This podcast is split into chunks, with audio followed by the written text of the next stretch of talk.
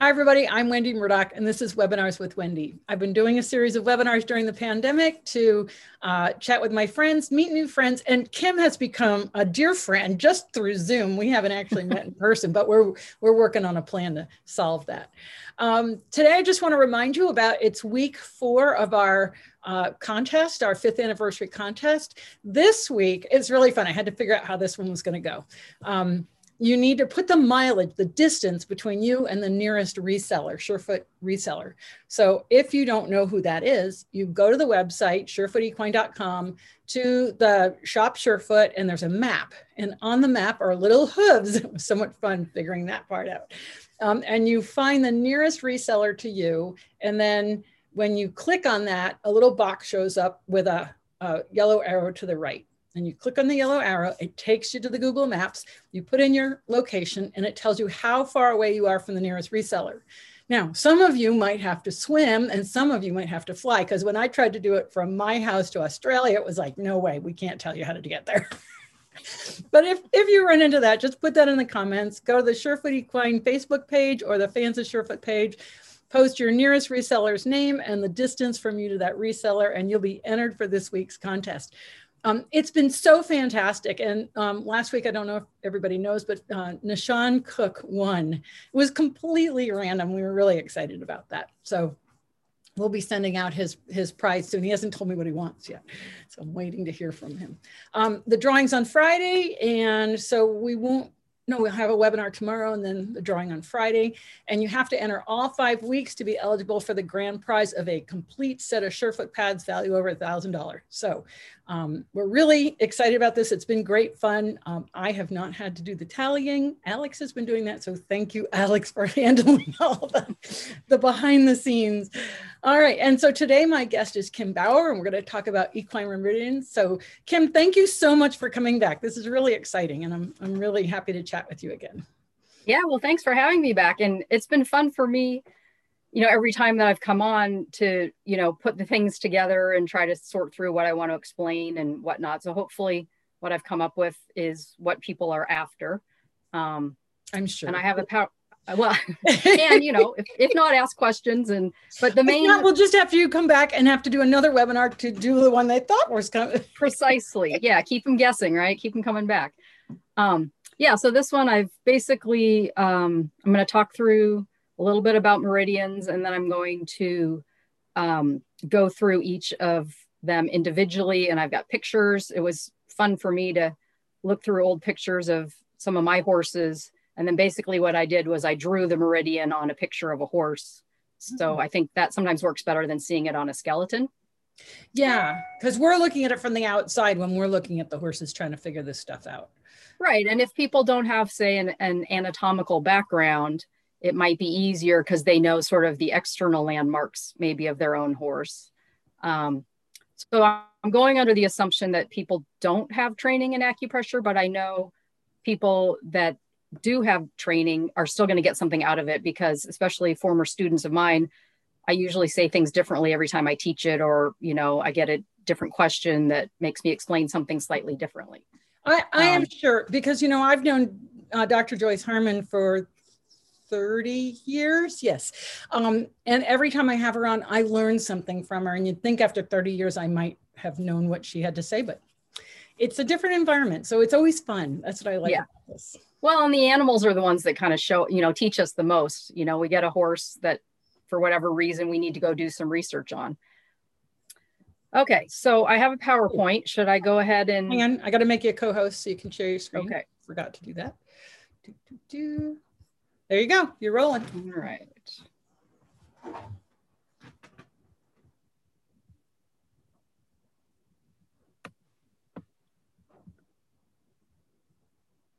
All right. So are you seeing?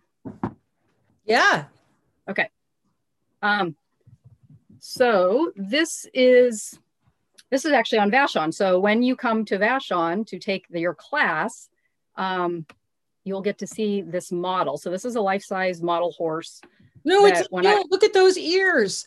yeah. I know. Well, and there's no tail. So this is his name's Cinnamon. He's a stallion. I found when I was tracing when I was painting the meridians up in his nether regions, I was like, oh, he's a stallion. Um, so yes, and he was very patient to to stand um, nice and still while I painted meridians. But I was up there last year because of COVID. We didn't start teaching classes until July, and then we tried to cram a year's worth into like four months. So I would go up for two or three weeks at a time and just teach back to back classes. So on my day off, one day I decided to paint the meridians on um, cinnamon here. And basically, what um, what I want people to see from this is when we're talking about something going on with a horse, one of the questions is always going to be the location. So what we're taking into account are the organs in the body that have an external manifestation in the meridian. So each of these meridians links to an internal organ. So there might be an issue deeper in the body, which is going to show up as perhaps a restriction on the meridian. Um, and so, for example, if we had a horse that had a stiff neck, you can see in the neck area, we've got six meridians running through there. So then we'd want to investigate further. Okay, something going on in the neck. Is there also something going on maybe in the hip? And then we could trace the green line back there, which is the gallbladder meridian, and see, oh, well, that kind of connects from the neck through the um, torso and around the hip. And can I back you up a second and ask you how, are meridians established in the first? Like, where did this idea of meridians come from? Well, so the the Chinese thousands of years ago found that if they pressed in certain places on the body, they got a response or a change to an internal organ or you know they didn't have any diagnostics like we do so there wasn't a way to say oh let's take an mri or an x-ray to see or an ultrasound um, so i think a lot of it was initially trial and error. And the the meridians the meridians on humans were then transposed to animals. So the ones that we're talking about are called transpositional because of that they've been transposed. But there are other acupressure points that aren't on these meridians that are unique to horses and they're called classical acupoints. And so there are materials that talk about those because they were using horses in battle or they were using them from agricultural perspectives and if they had an injury or they were bleeding or something they would use like rocks or sticks or things to activate an area to stop bleeding or release pain. And so they just kind of, over time, it became more anecdotal information that was passed on. So a lot of the history and information about traditional Chinese medicine as a whole has been passed down orally. And since China is a really big country, you're going to have slight variations in different regions. Um, does that answer your, your question? Yeah, I didn't realize what it was an oral tradition. Yeah, I mean, a lot of it's told through stories um, and making references. Like when we talked about the temperament typing and the five elements, those were based on looking at nature and what had to go on in the seasonal cycles of, you know, you plant the crops in the spring, they get warm in the summer, you, you know, so reap what you sow in the fall. So, um, yeah, there, there's some beautiful sort of poetic and um, I don't know, just interesting ways to understand this that's not just textbook stuff. Right. And and um, so I guess my next question is how long have we been sort of transposing the human meridian lines onto horses? Is this something that we've been a hundred years, a thousand years? Is probably a thousand. Wow. I don't know for sure. Um, but you know, but there's a, a lot of ancient time. texts. Pardon? A long time, not just longer than I've been alive. yeah, that's what I, I guess that, that it's an old, old study. It's a very old study, yes. And so one of the um, ways that kind of the energy is described or the meridians are described are as energetic pathways. So we have chi, which is loosely translated to life force energy. A lot of people have heard of it as chi or ki, like in Reiki. Um, so it's either KI or QI or CHI. And so there's chi and there's other sort of fluids that are moving around through the meridians all the time. And then there's a two hour period during the day when that energy is really focused in each of the organ systems. So, for example, from 3 to 5 a.m. is the time of lung. And so, if they're, you know, we don't see this in much as much with horses, but, you know, dogs and cats that live with us, if you have an animal that's waking you up at 4 a.m. every morning because they're coughing or they're having trouble breathing, that could be indicative that there's something going on with their with their lung system. Mm. And by lung system, I mean potentially something with the organ or something along the path of where that lung meridian flows. So, um, so the, these energetic pathways, they kind of meander their way through the body. And we start with lung, which we'll talk about first, but then it flows down to, in the case of the horse, it starts in the chest. Well, it does in people and dogs too. Starts in the chest and it flows down to the front foot. And then it transitions to the sister meridian, which in this case is the large intestine, and makes it its way back up to the head. So there's this flow of energy or ribbon of energy that often is um, referred to as like a stream analogy. And so the energy is flowing smoothly throughout the body in each of these 12 main meridians constantly. But if you have, whether it's an injury or a surgery or something that might create a blockage on one of the meridians, kind of like if we put a big old boulder in a body of water and we try to sort of dam up the stream, the energy will still flow around it, but it's not going to be as optimal as it as it could be. And so what we would be doing with, with acupressure would be trying to find these blockages and remove them to restore the harmonious flow of chi. So, so let's see if I got this right. There's uh, meridians that have been studied for thousands of years in China that they then transposed onto horses, but horses have some unique meridians of their own. And they, the meridians are associated with an organ and there needs to be a flow. Have I got it? You got it. The only the only correction I would make is they don't have other meridians of their own, but they have other acupressure points of oh. their own. Like if you've ever seen some of those horse models that have like little dots all over the place and they're numbered up to like 200, those are the classical points. Oh, okay. Um, and you know, with these being superficial, these meridians that we're talking about, these 12 major ones, there are internal branches. So um, there are other smaller meridians that we're not seeing or we're not able to touch, but they're going on kind of behind the scenes. So, for example, a lot of people know the bladder meridian, which is the blue one on the um, top of, of cinnamon here that goes along the top of the neck over the withers and along the back. Along there, we have the association points, or also called the back shu points. And that's where we do a lot of our assessing because there is a branch from each of those points that goes down to the internal organs. So, right behind the withers is the point that's related to the lung, bladder 13. And then just behind it, you have pericardium and heart. And so, there are little tiny branches.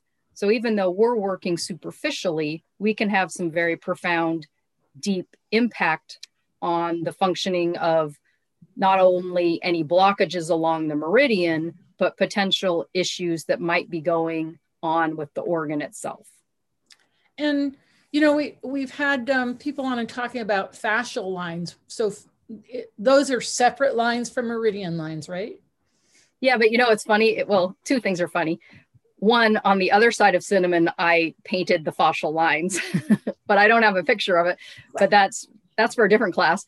Um, but yeah, what what they've been finding with some of these dissections that the Danish veterinarians, um, Dr. Schultz and Elbrond, have done on the horses is that there are some correlations. So, like the bladder meridian I was just talking about correlates to the superficial dorsal line, and then the stomach meridian correlates to the superficial ventral line.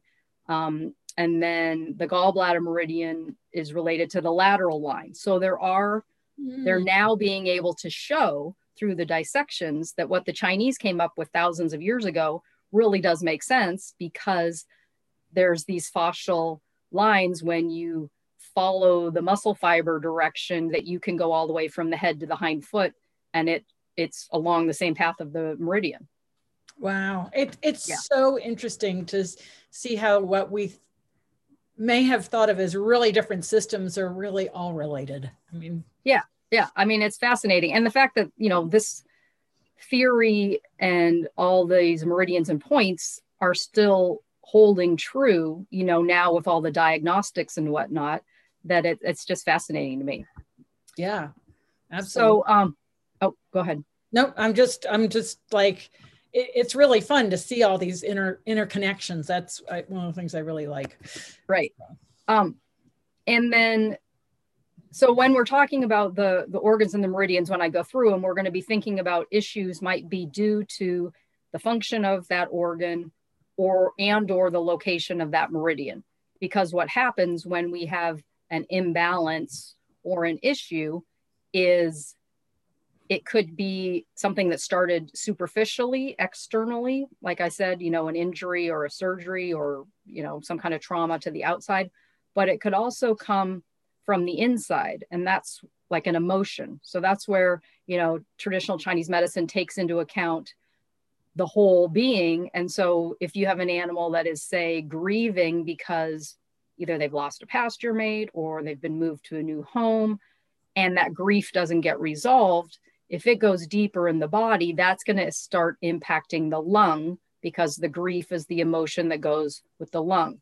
So we can have things that start as an external issue or an internal issue or sometimes it's just kind of you know like a reaction to a, a vaccine or moldy hay or you know something that you wouldn't really categorize as one or the other um, somebody's asked, um, do the disappearing lines meet up internally? And I think like on cinnamon here, you can see like that line coming up from the girth groove and it kind of just ends.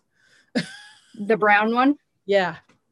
Yeah. So what happens is um, that, so that's the spleen. That's where the end of the spleen meridian is. And then, yeah, energetically or internally, there's a link to the next one in the flow, which is actually going to be heart, which is in the armpit. So when you trace them on humans, they're a little bit closer together where you leave off with one and then and the sister picks up. On horses, there's a little bit of a bigger space, obviously. But yeah, so there's they're they're still connected, but um that's the that's spleen 21. That's the last point on the spleen meridian, and then we're going to pick up at heart one in the armpit. So when you talk about these numbers like spleen 21, um, that that's the acupuncture point or acupressure point that's along that meridian. Do I understand right. That? Yeah. And so the Chi- there are Chinese names for each of the points, and I don't know them all. I know some, um, which are more descriptive. Like there's one, a point near the Hock that's called Kunlun Mountain, which I think is so cool because the lateral malleolus is like a big old mountain and the point is right at the base of that. But we generally talk about them in numbers, partly so you know the direction they go. So obviously, 21 is the end of the line for spleen, and then one is down on the hind foot. So you know the direction and the flow based on the numbers. And that's more of a Western piece of it. And then the only other thing I would add on this slide before I get going, well, first of all, at the top of my screen, can you see, I have a little menu that's blocking some of the text. Do you see that or no? Nope, only it came down and went back up. Okay, so then I won't worry about the fact that I'm blocking anything. Nope. Um, and then the last thing I was going to mention, because I've had questions from people. One, I got one from somebody after the last webinar. Um, but I've had other people ask me, and they say, well, you know, are there acupressure points I can use to help my animal if they have a particular issue? And the answer is, well, yes, there's plenty of them.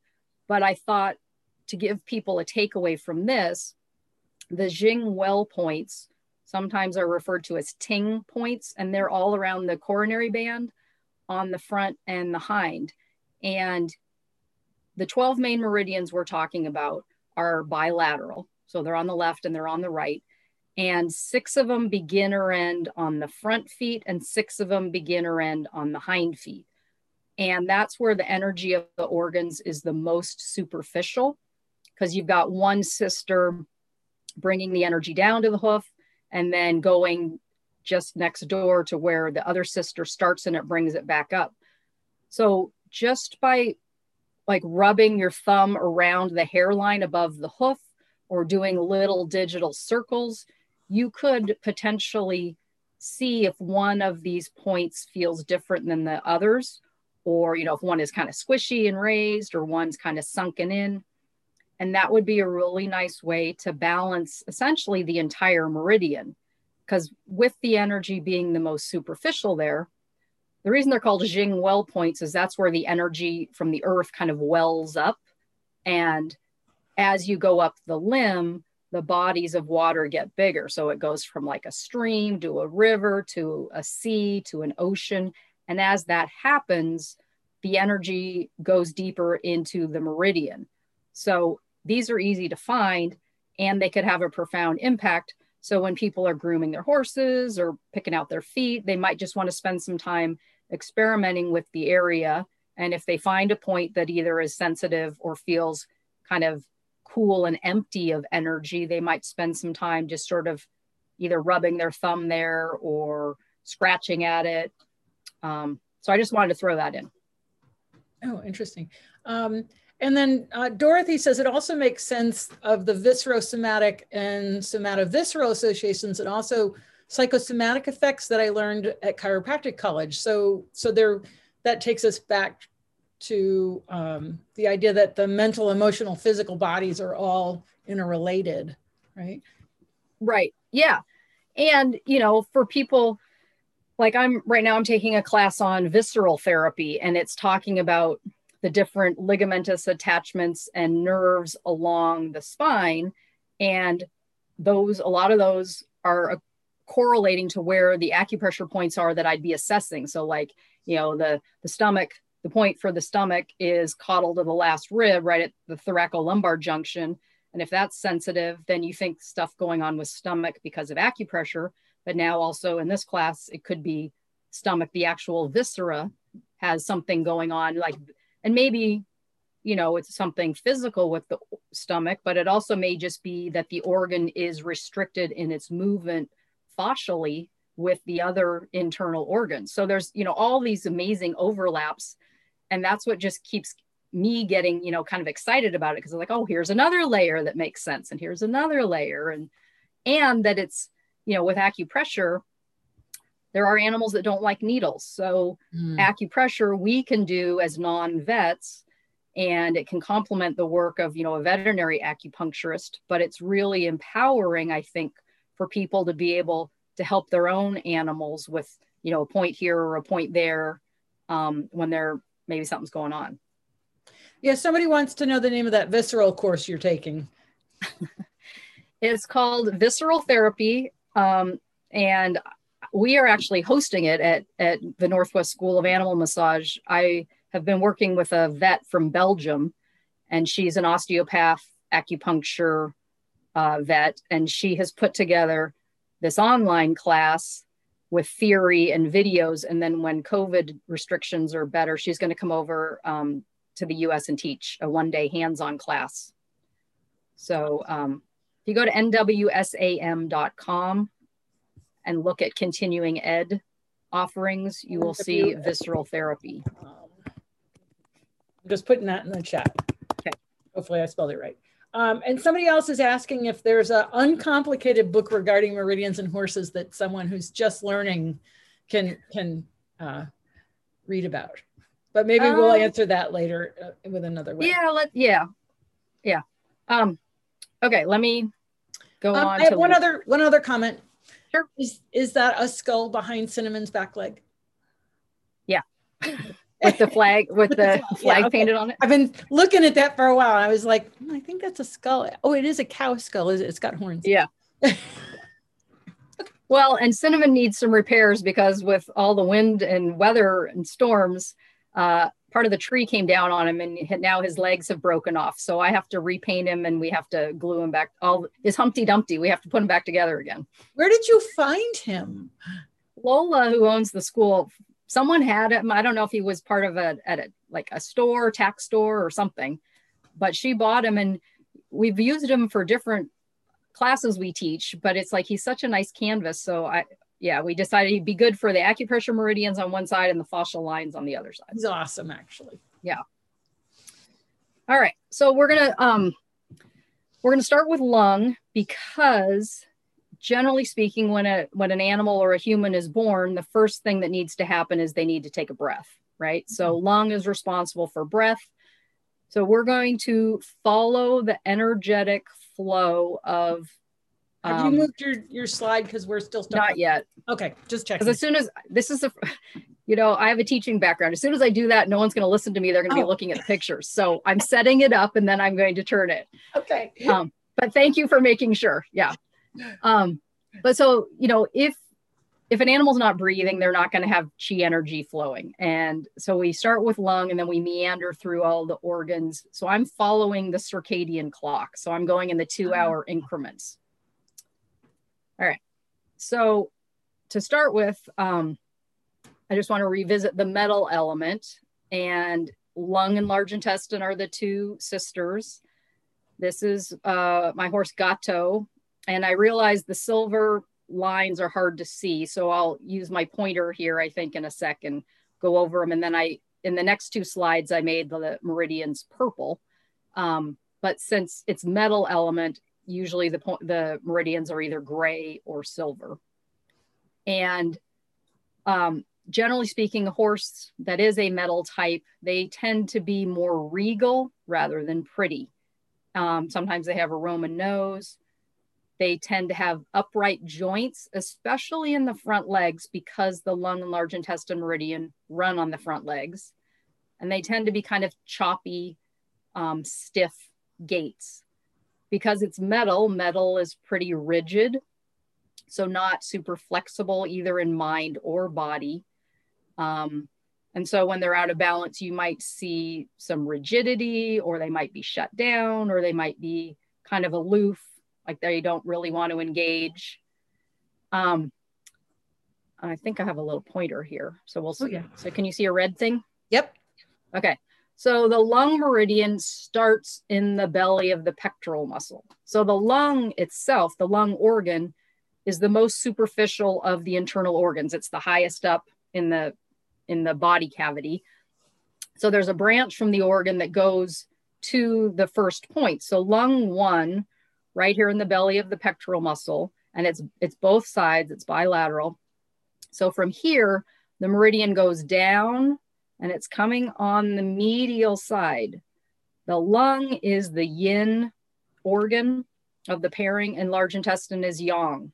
So the yin meridians tend to be on the medial and ventral side of the horse, and the yang ones are more lateral and dorsal.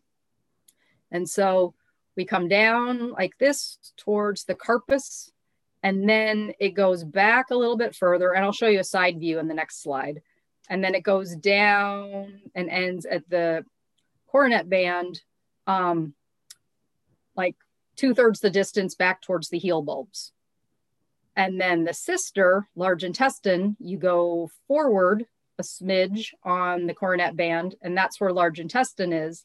And it comes up, crosses the carpus, and then it would continue on that same leg. But for visuals, I'm showing you here, it comes up and it goes along the humerus to the point of the shoulder and then it comes up the neck and then it comes along the jaw and ends by the nostril.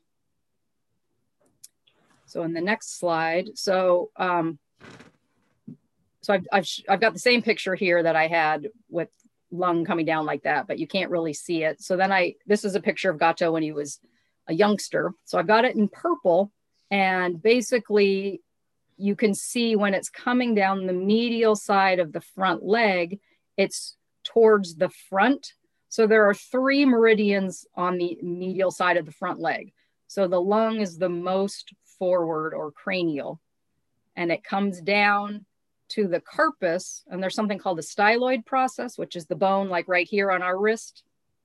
And from there, there's a point by that. And then from there, it goes down and it comes down to the hoof right here at lung 11. So there's 11 points on this meridian. And the lung itself is obviously responsible for any kind of breathing, um, respiration. If the animal has strong, healthy lungs, the animal can take in a deep breath. And then the energy of it is to go down deeper into the body. And then the kidney, who we'll talk about in a little bit, grasps that breath and roots it deeper in the body. So if you have a, a horse that has either weak lung or kidney, you may have shallow breathing, um, like heaves, COPD. In humans, asthma would be a disconnect between lung and kidney. In addition, the lung and large intestine are responsible for the exterior of the body. And I like to refer to it as kind of their suit of armor, since it's the metal element, their protective mechanism or exterior of the body is what's going to keep them healthy. And if, and that's basically their immune system. So if they don't have a healthy lung, you may see immune system issues.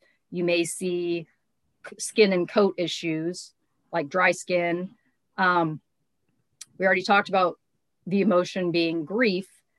And then on uh, on a couple different levels, both emotional and physical, the metal element has to do with letting go. So taking in a good quality deep breath, but also exhaling what we're not going to use.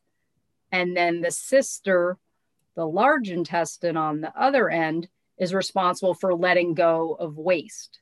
So sometimes, if an animal is out of balance in the metal element, they may be constipated or they may have dryness issues because there needs to be a certain amount of moisture so that the lung isn't dry and they're not coughing and so that they're able to you know excrete manure and have it be um, not super dry so the, um it, well what i'm finding interesting is the large intestine meridian doesn't go to the back end of the horse exactly however there are you know so the meridians are where they are but like when i was talking about the bladder meridian and the association points the bladder association point, bladder 25, is um, back near the tuber coxae. So when I'm assessing the large intestine with this red dot, so my large intestine association point would be like right about here. So that's above the large intestine organ. So it would be in that general area. So, you know, that's why we do a thorough assessment and why we pay so much attention to the points along the back because they have that internal branch to the physical organ. There's another category of points on the ventral midline called alarm points that are basically under the organ. But then the restrictions of along the meridian, you know, the meridian may not be physically next to the organ. Yeah. So yeah, you bring up a good point. Um, and so then the large intestine meridian we saw previously, but so you get a side view. So it comes up and there's a point just below the carpus that's large intestine four that you, a lot of horse people will notice when they take the bit out of their horse's mouth, they immediately rub their muzzle right below their, their knee. Basically, they're working their large intestine four point, which is the master point for the face and mouth. Um, so they're kind of self treating their own acupressure point. So it comes up to here and then it twists around the carpus and we're to jump legs for the sake of illustrating. So large intestine is the furthest forward on the outside of the leg, comes under the humerus to the point of shoulder, comes up the neck, and then it comes along the jaw and it goes and it stops at the nostril and it actually crosses to the nostril on the other side. But um, so anytime we have an issue along the path of either of these meridians, we would be thinking, okay, I may need to do something to support either lung or large intestine. So, respiratory issues, like we already talked about, colic, you know, if we got colic, um, we would be thinking depending on what type of colic. This actual horse, Gato, has colic a couple times. And through me checking association points and a few others, it was in fact his large intestine. But I was checking stomach points, large intestine points, small intestine points. And when I got to the large intestine point, he about tried to kick me. So then I did some points in that area. Um, and luckily it was mild and the vet didn't need to come out. Um, so you might see pain or restriction anywhere either of these meridians run. Questions about either lung or large intestine? Doesn't seem like it. Okay. Oh, wait, wait. Uh, could you please say again what you said about the horse rubbing his muzzle on its on its leg when you took the bit out? Sure. So there's an acupressure point, large intestine four, and it's just below the carpus or knee. I, I don't usually call it the knee because technically the knee is the stifle since it has a patella, but just below the the joint here, and it's right up at basically the top of the splint bone, and that's an acupressure point. It's large intestine four, so it's the fourth one up on this meridian, and it's on both front legs. And a lot of horses, when you take a bit out of their mouth, will go rub right in that area. And they're basically, it's what's called a master point. So it's not located anywhere near the mouth, but it it influences the region of the face and mouth. And you can see if we follow the meridian up, it does in fact go, you know, across the jaw and and to the nose. Um, so it's a point that will influence a region of the body. That makes sense.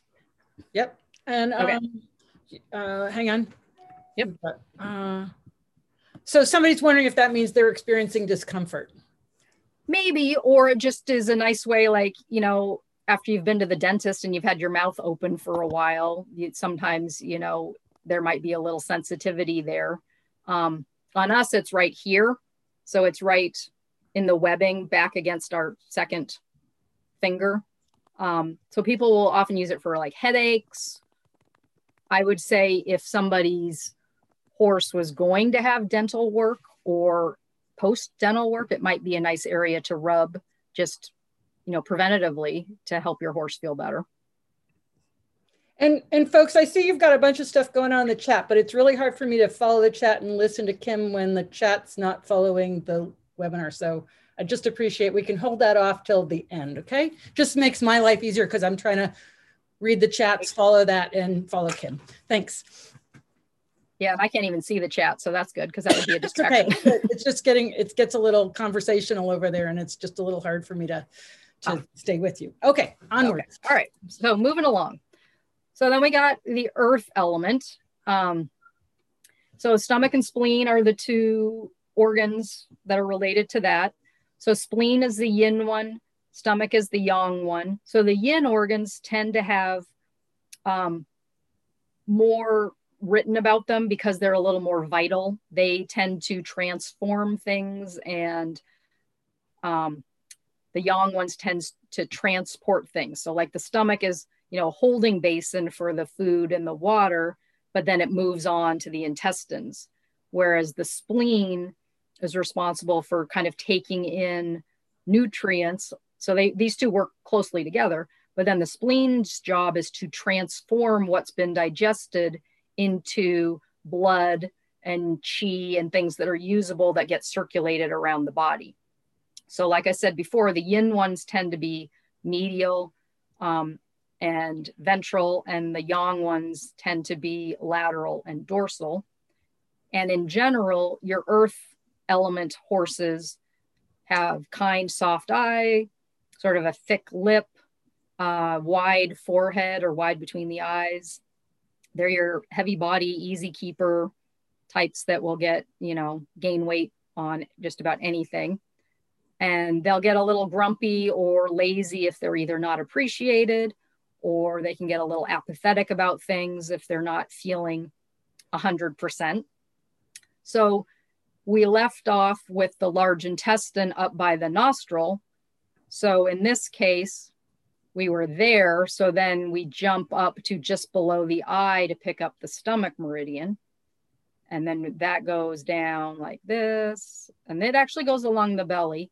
And then it comes over the stifle and down to basically 12 o'clock position on the front of the hoof. And then the spleen one starts medially, comes up, and then it kind of comes to almost to the elbow, and then it stops in the middle there at 21. So the stomach's main job, like I mentioned, is digestion and it's it's going to hold on to the nutrients and then it's going to transport it down into the body. So the energy of the stomach or the stomach chi goes down and this is not so much an issue with horses, but there's something called rebellious stomach chi. So when the stomach chi is not going the right direction, meaning down, when it goes up, in humans or dogs or cats, you get vomiting. So that would be an indication that the stomach chi isn't happy. Uh, horses, you know, you might get like hiccups or some kind of discomfort from them.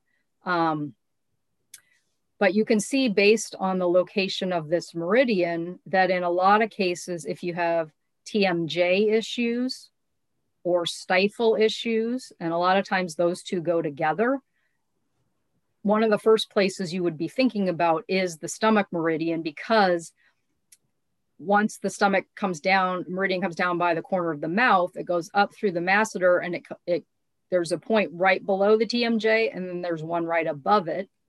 So those might be sensitive. And then it's coming down basically kind of the jugular groove area of the neck. And it comes between the front legs um, and then it's on the ventral midline here, and then it's going to come right over the stifle and all the way down to stomach 45 is the last point down there. So then spleen, like I said, you know, it's going to be um, dealing with digestion. So the health of the muscles. So if you have an animal that has muscle atrophy, or sometimes in some of the metabolic horses, we see they're kind of puffy and there's not really any muscle definition. That means that they're not, the horse isn't assimilating their nutrients very well, and you'd be thinking about stomach and spleen. Uh, oftentimes, earth horses will be very busy or orally fixated, not like bitey, but they just like to play with things. Um, like they'll put the farrier's tools in their mouth or, or whatnot. And the emotion that goes with the earth element is kind of a worry. And it might be worrying about food because they are always looking for their next meal. But it also can be kind of, they can get a little bit obsessive about things. So these might be your cribbers or ones that kind of stall weave. Um, those would show that they're not feeling particularly grounded. Um, and so you might also with uh, the spleen is really responsible for fluids. Um, and like I mentioned, the formation of blood. So any kind of edema, stocking up, especially if it's down on the hind legs, you know, down along where the spleen channel is. And then, um, you know, ulcers, colic, those might be indications that there's something going on with one or the other or both of these meridians. All right. And then we've got the fire element. So the fire, and so we've basically followed the flow. Let me back up for a sec. Um, so we went, we started in the chest for lung, we went down to the front foot. Then we went from the front foot with large intestine up to the nose. And then we went from stomach by the eye down to the hind foot. And then we went with spleen from the hind foot up to the thoracic area. So basically, we've completed one revolution of down the front leg, up, down the body, back up. Now we're going to go to heart, which is in the armpit, and we're going to go down the front leg again. And then we're going to go up to the head, and then we're going to go to the hind foot, and then we're going to come back. So there's basically kind of three cycles. So you're wherever you leave off, you're looking for your next meridian and that's the flow throughout the day so like you know i said lung was from 3 to 5 a.m So large intestines time is 5 to 7 a.m., stomach is 7 to 9, spleen is 9 to 11. Now we're going to go to heart, which is basically from 11 a.m. to 1 p.m., which is basically the heat of the day, you know, noon being when the sun's the highest, so that the heart meridian straddles that time. So fire element animals tend to be a little bit lighter boned. Everybody seems to say, oh, they're so pretty. Um, and they have kind of a refined face. They often have little delicate ear tips, not always, but there's usually keeping breeds in mind. You know, a, a fire draft horse is going to look different than a fire Arabian horse. Um, and then the emotions or, um, yeah, the emotions that they might uh, present with when they're out of balance is they might be anxious, they might be very over overly reactive or overly dramatic. They really don't do well with any kind of pain, um, and they might be nervous. So these are the ones that kind of literally burn themselves out and they drop weight quickly. And so what you can see here is the heart meridian we left off over here at spleen. We're going to the armpit. So I put it on this leg. So right in the axillary space or in the armpit is heart one. And heart's the furthest back on the inside of the leg. So lung was the most forward, heart's the furthest back. And then in a little bit, we're going to put pericardium in the middle. So heart comes down towards the carpus and just above the accessory carpal bone, it twists around to the outside. So I put it on this one just to show it. And it comes down to the hoof. And then the cister, the small intestine, you just go forward and you come up.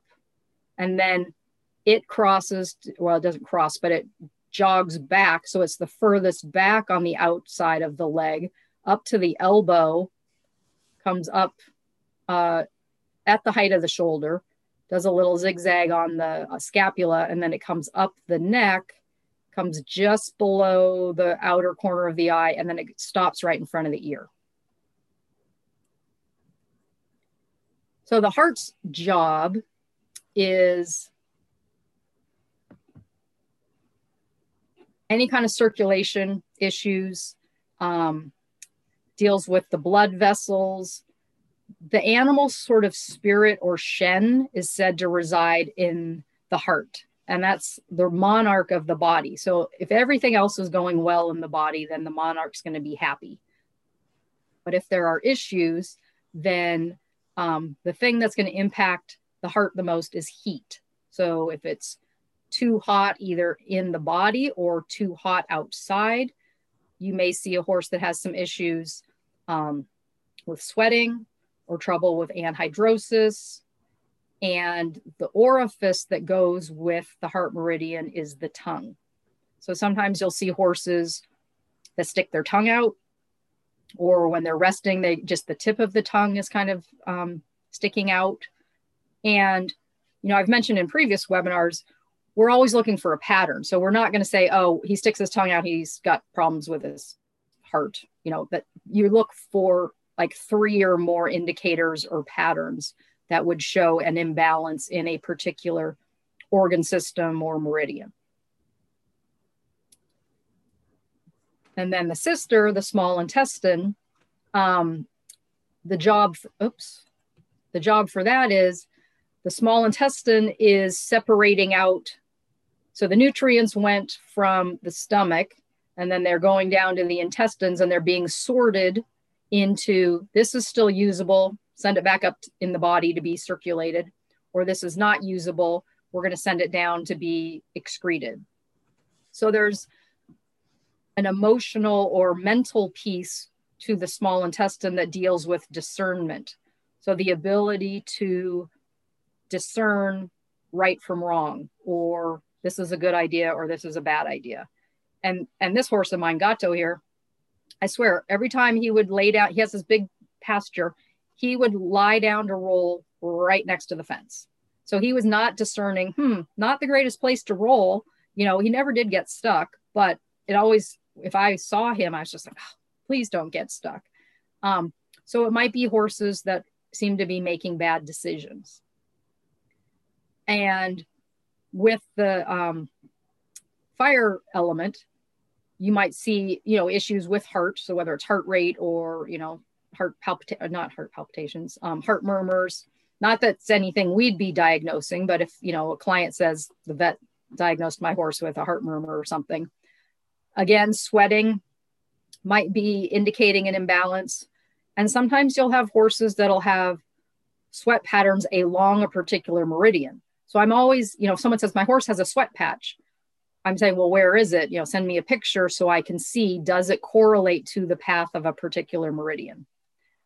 And then the other thing that can happen with the small intestine is, is a leaky gut, which I think we're seeing more of in horses, possibly because some of the feeds are genetically modified, or you get synthetic supplements or things, and the body doesn't know what to do with those so they leak through the small intestine and they get into the bloodstream, and the body mounts an immune response.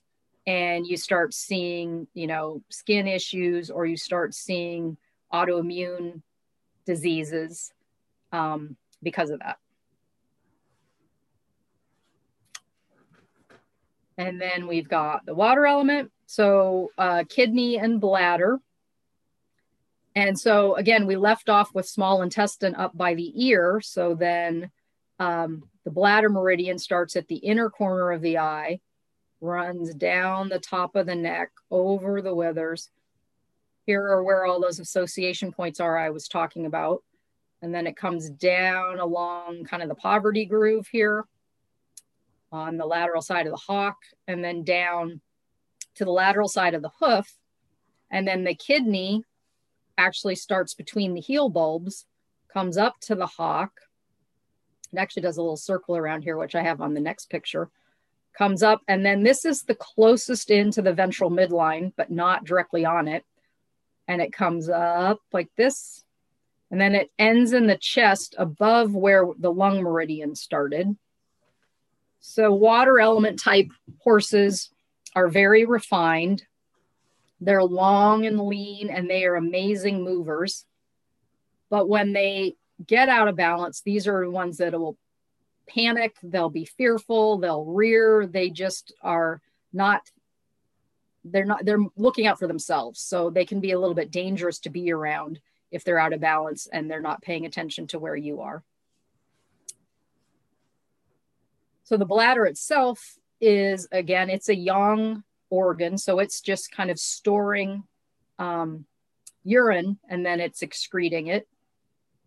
The possible issues with kidney and bladder can be arthritis anywhere along the path of either meridian, back problems, um, reproductive issues, teeth problems, um, because the kidney is responsible for what's called essence, which is what the animal's born with. So they get it from the parents. So you might have a young horse that's having some developmental issues or growth problems or teeth problems or bone problems. And it might be that they didn't get the greatest essence from their parents. Maybe it was late in the breeding season and the stallion had bred a ton of mares already. Or maybe it was an older mare that had, you know, been a brood mare for 10 years. So they didn't have the greatest essence to give to their offspring. Um, so anything to do with bones. Um, the other indicator can be a mane and tail that are sparse or that maybe go um, gray, like in humans, if they go, people go gray early in their hair, that could indicate a weak kidney essence. And as I talked about at the beginning, kidney is going to grasp the chi that's sent down from the deep breath and rooted in the lower portion of the body.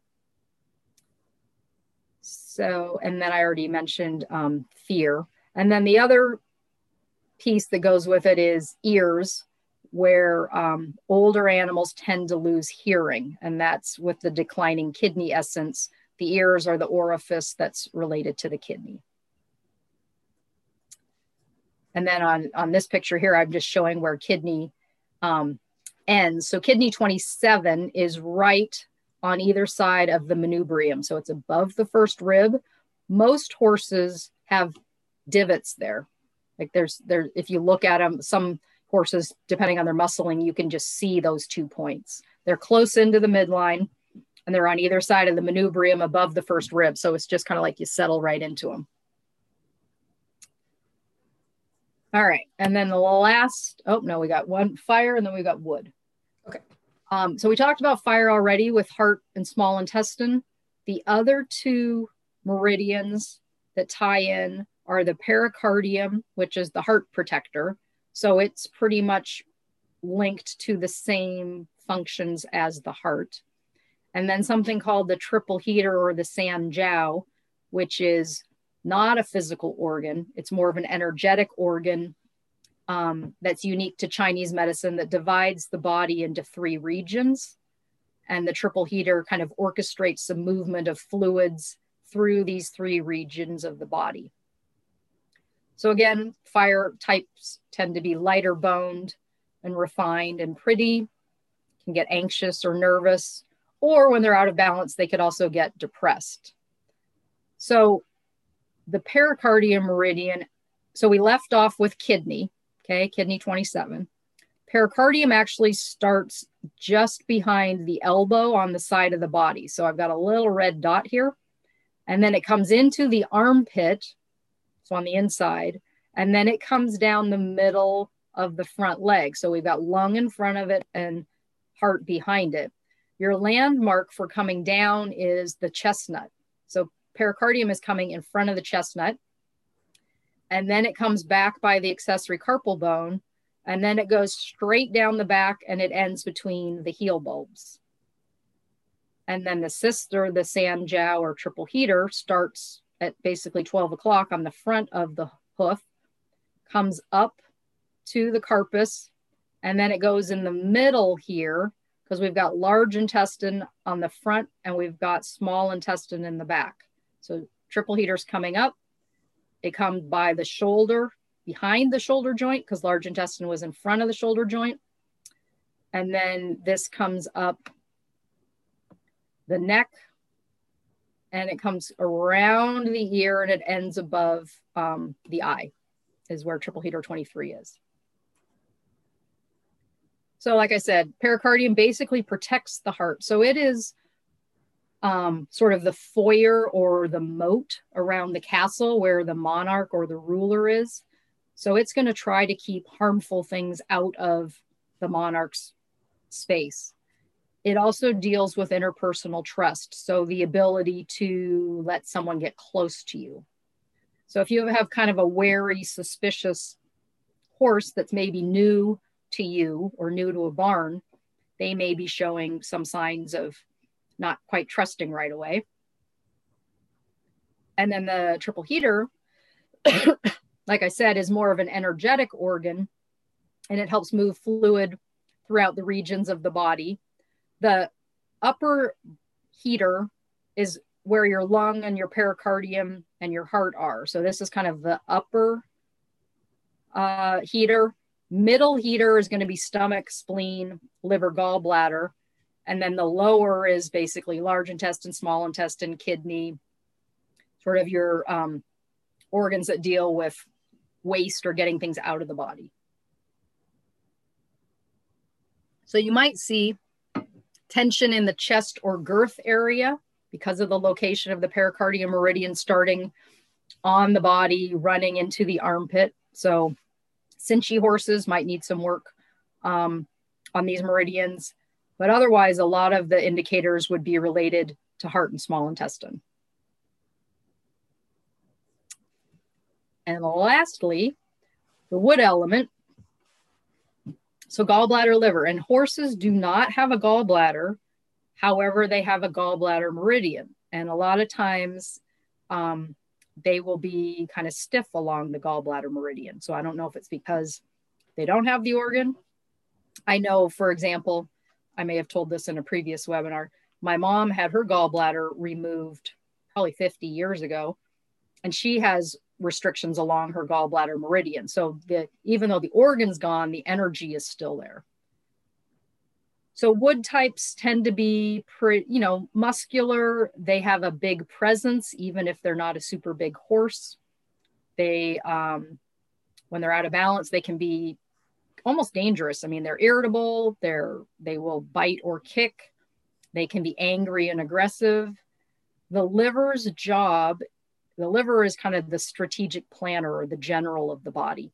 The liver is sending chi around and if all is well, it should be flowing smoothly.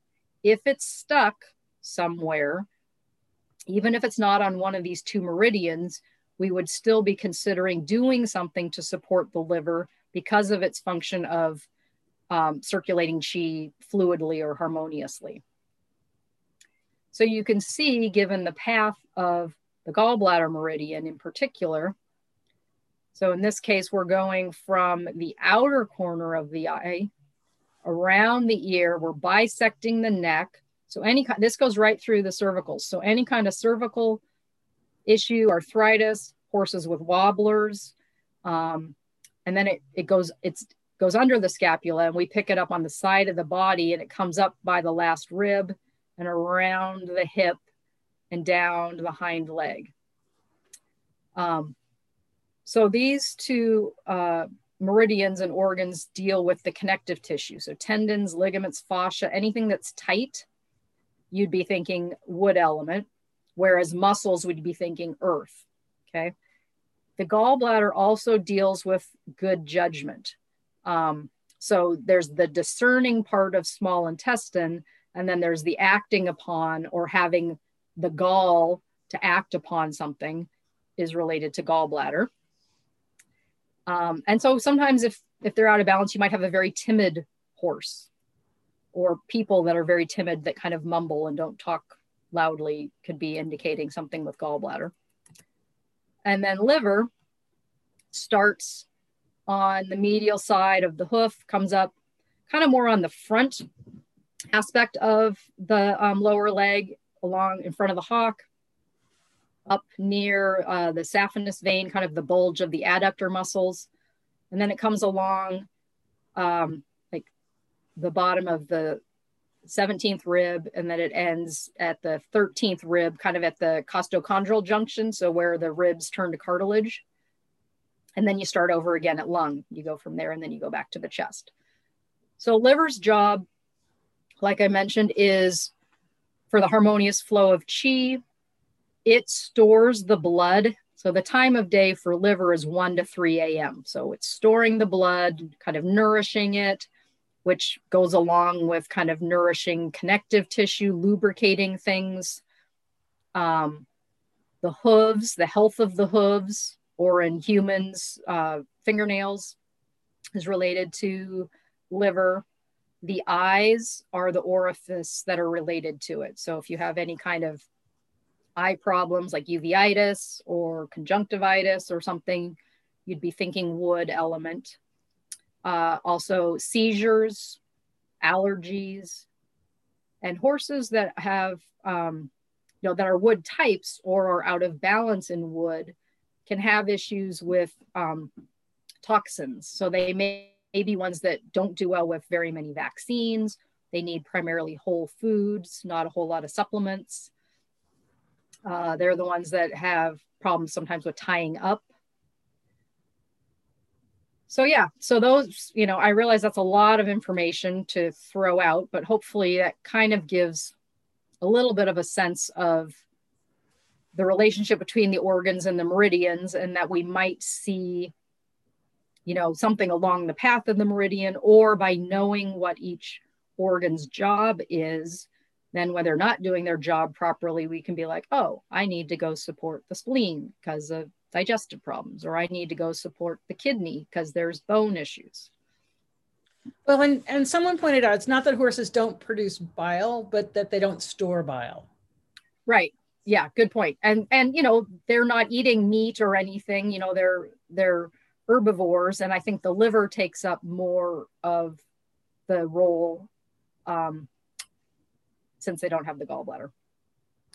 And and of course, uh, you know, liver meridian the, there's a couple that uh, ring for me because I, because of the accident I had, they sliced through the gallbladder meridian oh. scar. Um, but liver, and of course, after after I had the surgery, they gave me hepatitis C because they gave me blood transfusions, which I'm now cured. I finally was able to get the treatment, but liver meridian is dear to my heart. yes, um, I can see that. Spent a lot of time, and I can remember when I would wake up in the morning before I knew I had. I didn't find out I had Hep C until 2005, and I had the surgery in '84. Um, wow but the hallmark was I would get up in the morning, my feet would be contracted and hurt like crazy until they spread out. So the tendons, and I think this that this is something you know when people I know from Dr. Harman when people have horses with tendon injuries, um, that liver meridian is something that's really important to look at. Um, yeah. We tend to think of it in isolation. So um, uh, somebody's asking um, the tying up, that's also uh, one of my horses tied up in January and was found to have raised liver enzymes, probably following some mycotoxin containing contaminating the hay. Um, I did forget to mention that when I had my liver tested, when I found out I was finding out I had Hep C, my horse was, we decided to have him tested because he wasn't right. And his liver enzymes were elevated at the same time that mine were. Oh, wow. So um, if you have a horse that you're really well connected to and you think there's something going on the horse, you might want to get checked or vice versa. well, yeah, I mean, you hear about the, our animals taking on our stuff, right? They're trying to help, uh, you know, help us because you are so connected. Yep. And that's a really good point. Yeah. And wow. he was a fire horse. So very sensitive guy, very pretty, um, but definitely. So um, let's see um, thinking of an introverted, quiet pony that outwardly appears Earth-like but fearful. Uh, I guess somebody's wondering. Oh, I know the horse she's talking about. um, how would you describe that? Like, and I think that kind of goes back to some of our talks about temperament, but um, you know, if appears Earth-like but fearful. Is this an Icelandic horse? No, um, oh. Joanne. Because there's someone who did a consultation with me after one of them who has an Icelandic that was showing fear, but I thought was an earth. Oh, okay. Yeah. So. Now I know this particular horse, if it's the one Joanne's referring to, um, super sensitive about his feet. But maybe she'll type in the chat here and let us know. Uh, well, and first Arab cross. Yeah. Well, and so, you know, back to some of the typing stuff, there just because a horse is a certain type doesn't mean they're only going to go out of balance in that element. And then that's when I start looking at the connection like earth controls water because you can dam up water with earth, right? So maybe needing to balance both elements potentially. Um, or it might be that if you once you balance the water piece of it by taking away the fear whether it's doing some acupressure you know along the kidney meridian that then you see more of the earth tendencies once you get that resolved. Like they don't have to be that way, right? It's getting to the root of why they are fearful. He would be a, a it is Buck, and he would be a very interesting horse um, uh, to take through on a typing because he's a really interesting horse. So maybe we can talk about that in a future um, uh, webinar because I know the horse and um, it's Joanne's and he, um, she's on this webinar. So anyway, okay. So getting back to our meridians right now. To so to sum up, like when we think about uh, ligament and tendon injuries, you know, most of the time the vets come in, they'll do an ultrasound, they'll say, oh, you've got some damage here. And I think we're starting to find now that some of these tendon injuries are actually chronic and that they finally, you know, we, they, uh, why, they reach a breaking point and then we have a problem. But if we were to think about um, the liver meridian, it might be that we would pick that up sooner. Yeah. So, I mean, obviously, acupressure can help with any issue, but ideally, it's done more preventatively. So, trying to keep an animal in balance. So, there are times when, even if you don't know your horse is prone to maybe tendon and ligament injuries, the time of year for liver gallbladder or the wood element is spring. So, even like right now, you know, as it still is winter, but we're heading into spring would be the time to be supporting liver and gallbladder, especially if it's, you know, some of my clients' horses that I've around here, they haven't been able to ride them for a couple weeks because we have so much snow and ice. But so if these are animals that are going into more work, getting ready for the show season, now is the perfect time to be supporting their tendons and their ligaments through acupressure. Um, you know, unfortunately, this is also when people start getting spring vaccines and all these things that are going to potentially tax the liver with toxins and whatnot. So being able to support them with acupressure and some nutrition potentially.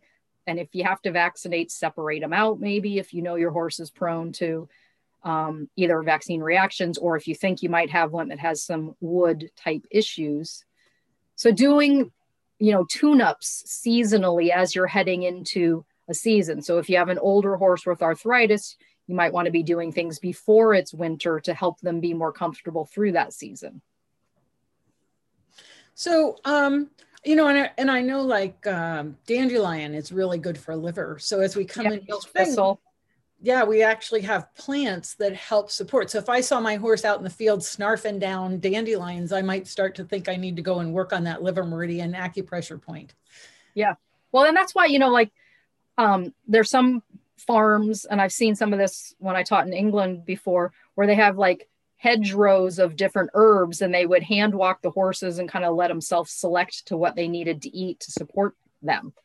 Because they know, I mean, it's just our pastures or our hay don't necessarily allow to have those essential weeds that they actually kind of need. Yeah, so uh, somebody's just saying dandelion root is specific for the liver, uh, leaf is specific for kidney. Um, yeah, just uh, I just know that I, I was supposed to eat dandelions, but I didn't like them. well, yeah, and a lot of the the herbs that are going to help the liver are very bitter. Yeah, and yes, um, and somebody's starting a project this summer with uh, medicinal plants and offering them to horses. That's awesome. And I know that Dr. Harman, I'm pretty sure it's on her uh, website. She has um, he- healthy herbs or healthy seeds. I've forgotten what it's called. Where you oh yeah, like the that. Yeah, I know what you're talking about. So you yeah. can sow different seeds in your paddocks, and that way the horses have these different plants available to them because um, I've known people to, and this is kind of getting a little off topic of meridians, more into herbs and things, but you know, observing what horses choose to eat, if they have a palate available where there are a wide variety of things, you can start to figure out what's going on. Right.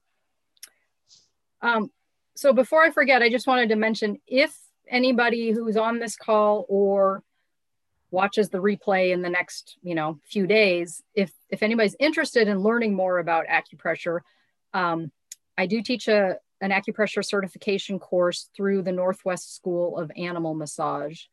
And we're celebrating our 20 years of being a school with some specials. So this month's special is 50% off. Basically, we're rolling back prices to what they were 20 years ago. So if you're interested in taking the 200 hour acupressure program, it's a blended learning style of um, online text, videos, assignments, and whatnot, and then followed up by a five day hands on practical. Um, the special price for this month, it would be $1,500. And if that does interest you, you can visit nwsam.com. And the coupon code to receive the discount is rollback20. Hang on, let me see if I can type that in the chat. Okay. Um, so it is NWS AM am.com. Yep. And what's the coupon? Rollback, all one word, 20. Awesome. Okay, that's in the yeah. chat. And um yeah, okay, you unsure. Great, awesome. So so one of the things that I kept picking up when you're talking about this is that all these meridians wind up back down there at the coronet band. Yeah, so, they either start there or they end there. So if we're looking at a horse that has, uh, say, an unlevel coronet band, you know, I know a lot with a lot of the farrier talks that we've done, we've looked at the coronet band and whether or not it's straight, that could be affecting some of these meridians. Oh, totally. Yeah. I mean, this could be, and then at the other end, like um, I had a student um, many years ago who was an equine dentist. So she's looking the other way. Like, so she's doing the teeth, but she's also comparing the feet because of the meridians that go from the front feet up there. So yeah, anything with, you know, the farrier or the dentist, or I would think, you know, maybe even some of the stuff that the horses are doing with your surefoot pads, you know, they're trying to balance them out themselves, right? So if they're not quite level, I would think some of what they're doing is going to impact on that level. Well, and we've we've actually seen where horses that are in the process of being trimmed, um, and then they put them on the pads, you can actually see the coronet band change in terms oh, of cool. the angle. Yeah, like right right then and there live. Um, you can put them on the pads and take them off and see that there's a difference. So it seems to me that um, you know if you are working with a barefoot trimmer, this is this becomes even more important because we're not just talking about the hoof anymore. Now we're talking about those ting points and it's connecting to the meridians throughout the entire body. So yet again, we have this really critical uh, focal point, the feet, where yep. all this stuff comes down and in. And like when you're going around the coronet band, because I think for people watching this webinar, the simplest way for them to even uh, experiment with any kind of acupressure would be there because just I mean, as you, as you talked, I realized, wow, this is really fascinating, but it's it's a, a little bit deep. I mean, there's a yeah. lot to. well, and I even tried to make it a cliff note version. I get excited and I have to share too much, but I also want people to realize this isn't just like a push button thing where you know you do need to understand the underlying oh, concept. Oh, absolutely. And and yeah. I think it's fabulous. And for me, it's like my brain's going, oh, I remember, you know, that and that, and putting these yeah. things together. But you know, to give people something simple that they could do. If if you go along the coronet band, can you feel the ting points? Can you feel the little divots? Yeah. Yeah. So basically, I don't know how what part to make my hoof, but so what I will often do when I'm assessing is I will just do little tiny digital circles all the way around. And what you're feeling for is, and this is right where the hair meets the um, hoof wall, you're feeling for either temperature differences or or differences in the tissue. Like you might go along and be like, huh, that's kind of puffy. And oh, huh, that's kind of sunken in. And so if it's puffy, it's more like the energy's stuck. And if it's um, sunken in, it's more like the energy is deficient. So you might just hang out there and see if you can get it to change either by lightly pressing or doing, you know, digital circles, depending, you know, if you have massage training or T-touch or anything like that. Um, and so they're kind of equally spaced. So there's, you know, one between the heel bulbs, one front and center, and then there's, and then if you desi- divide the sides, there's two medial and two lateral. And that's true on both front and hinds. And then if you want to be specific, you can look up, you know, what meridian that is. Right. And so, you know, we've got people commenting about doing T-touch. You could do the little raccoon touches yeah. um, um, or energy work.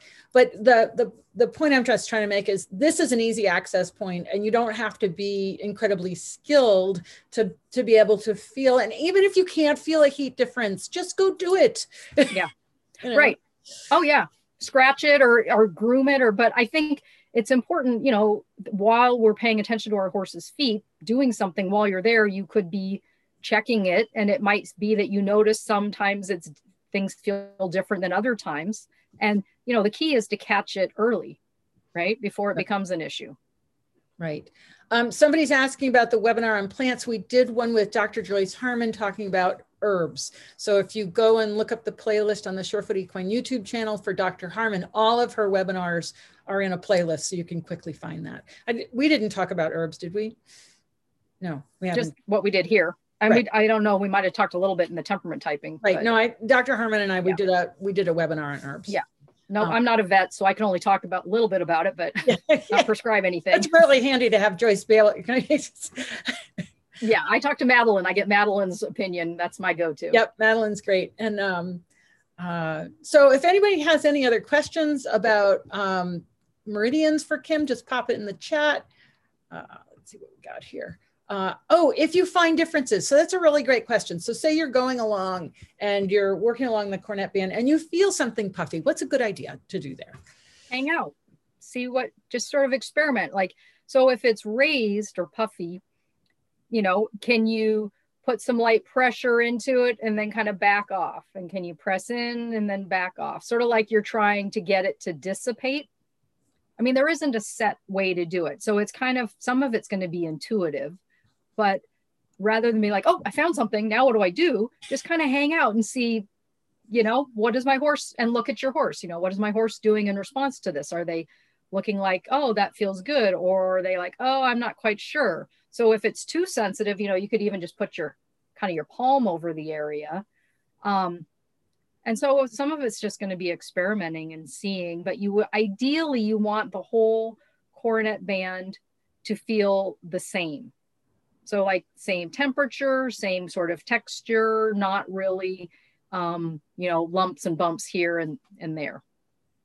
You know, and so much of it is just taking that 10 seconds to think of it to just think of what does the quality of the coronet band feel like i think so often we get hurried and rushed and, yeah. and don't stop to even take the time like if it's concave somebody's asking what what it might mean if it's concave um, but i think it's more or less if we start to to spend the time to take the moment to experiment that it'll kind of intuitively lead us into whether we hang out there or the horses don't touch it or go somewhere else yeah. Yeah, and concave basically pro- usually means the there isn't enough energy there, so you might want to rub it a little bit and try to um, bring energy to that area. And again, some of it may have to do with you know if they have shoes on and where are the the nails and is that putting any sort of you know sending a message further up or do they have a crack like a quarter crack or um, yeah someone's saying something about abscess yeah yeah so if you know i mean i my horse is the one who I had pictures of Gato. He used to get some pretty serious abscesses that would blow out actually at the coronet band. I mean, they were super painful early on, but they would eventually track up and blow out up there.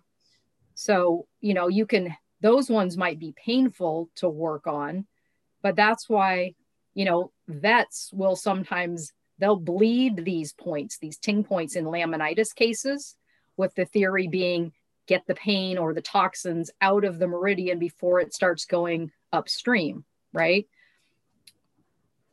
Yes, and somebody's uh, commenting that uh, following the bladder meridian with my hand makes my horse yawn and yawn. And I know bladder meridian is one of those I've heard a lot of Masterson people talk about.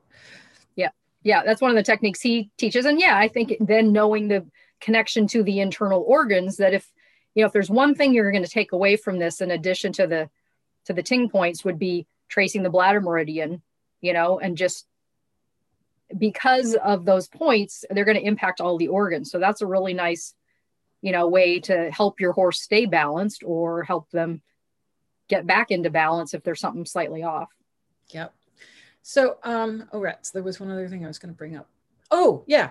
Um, so, you know, and the other thing is if you do feel something in the coronet band, and then you can come back to this webinar and figure out, you know, is it more to uh, to the back of the foot or the front of the foot and what meridian, and then just see if there are other things that Kim's talked about here that kind of fit your horse. In other words, this is another data point, another piece of information, and maybe we come back to the webinar and go, oh yeah, that fit my horse. It was puffy there or empty there, and that's this meridian ting point, and I've noticed these other things. So, you know, the more data we can gather, the more um, sort of that holistic approach of just kind of seeing how the whole ball of wax is is matching up gives us a lot of information and can really help us. Absolutely yes. It's all connected one way or another. It's just putting those connections together. Great. Well kim this has been another fabulous webinar. I want to thank you so much. And just tell everybody again um, the workshop is how long is the special on for?